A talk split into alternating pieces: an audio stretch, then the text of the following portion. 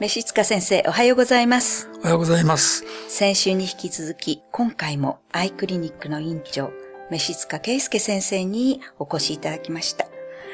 飯塚先生、今日もお話を聞かせてください。よろしくお願いいたします。よろしくお願いいたします。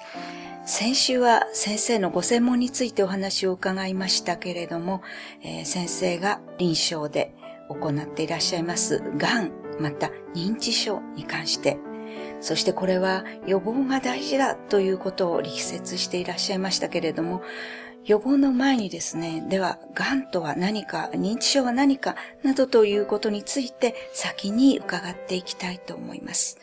で先生は末期がんの患者さんなんかを見られているということなんですけれども、まずそれについてちょっとお話をしていただけないでしょうか。まあテーマが大きいので、はいこの短い時間にどれだけお話できるかわかりませんけども、はいまあ皆さんどうですかね国民病とか言われてますよね。はい一一生の間に癌にかかる方がほぼ二人に一人で、癌で亡くなられる方が三人に一人なので、ちょっとご自分の家族とか親戚を入れれば絶対一人二人おられるわけですね。なので改めて癌はどんな病気かっていうことをはい。お話しするよりも、はい。もう少しえ現実的と言いますか、はい。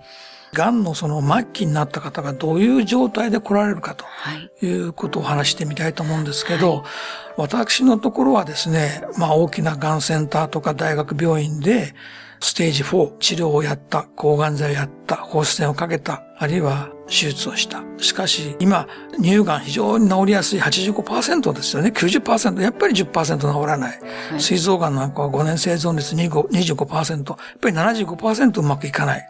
そういう時にどうしたらいいか。はいそして、いわゆるがん難民というか、もっと違った治療方法があるんじゃないかと言って、まあいろいろ探されて来られる方が多いわけなんですけどね。そうですね。そういう時に私はまず何するかと言いますと、はい。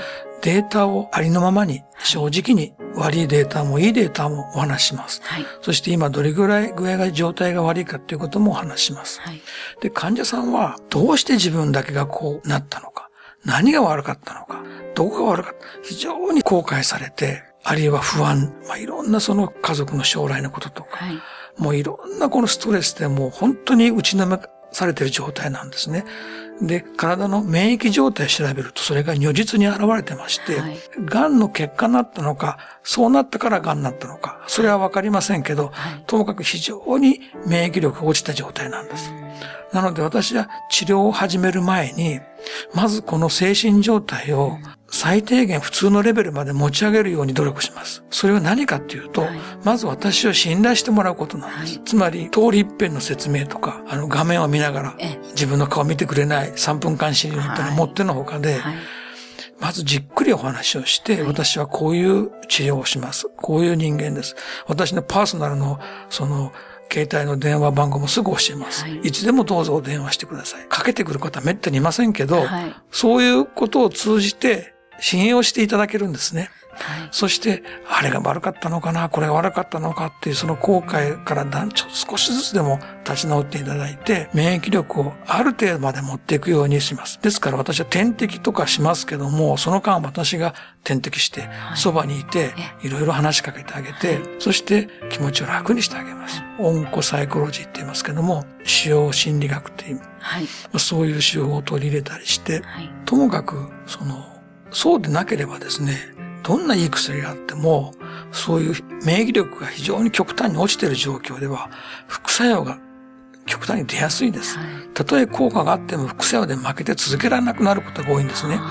なので、十分に話して、まず信頼していただいて、はい私とあなたと共にはい。癌と戦いましょうというそのファイティングポーズが出るのをはい。待つんですね。あそうですね、はいやっぱりまあ単純に言うと元気ということですけれども、そういうことを高めていかないと免疫力も本来持っている力を発揮できないということで、先生がやはりコミュニケーションでそれを引き出すということでしょうか？そうですね。はい。あと、一人で孤軍奮闘している人は、やはり治りにくいんですね。だから誰かお友達とか家族とかね、はい誰か一緒に、がん患者の友だ、友の書いてありますね、はいあれもすごい力になります。ともかく、一人で頑張らないで、はい。一緒に誰もいなかったら私と一緒に頑張りましょうと。こういうふうに持っていきますね。はい。わかりました。次回はもう少しがんとその睡眠の関係、そういうことも伺っていきたいと思います。思います本日は先生、いろいろなお話をありがとうございました。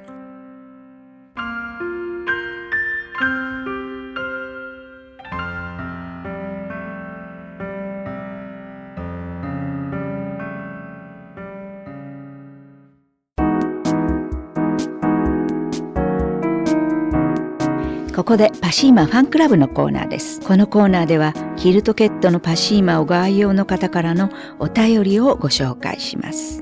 2歳の娘用にスリーパーを購入しました。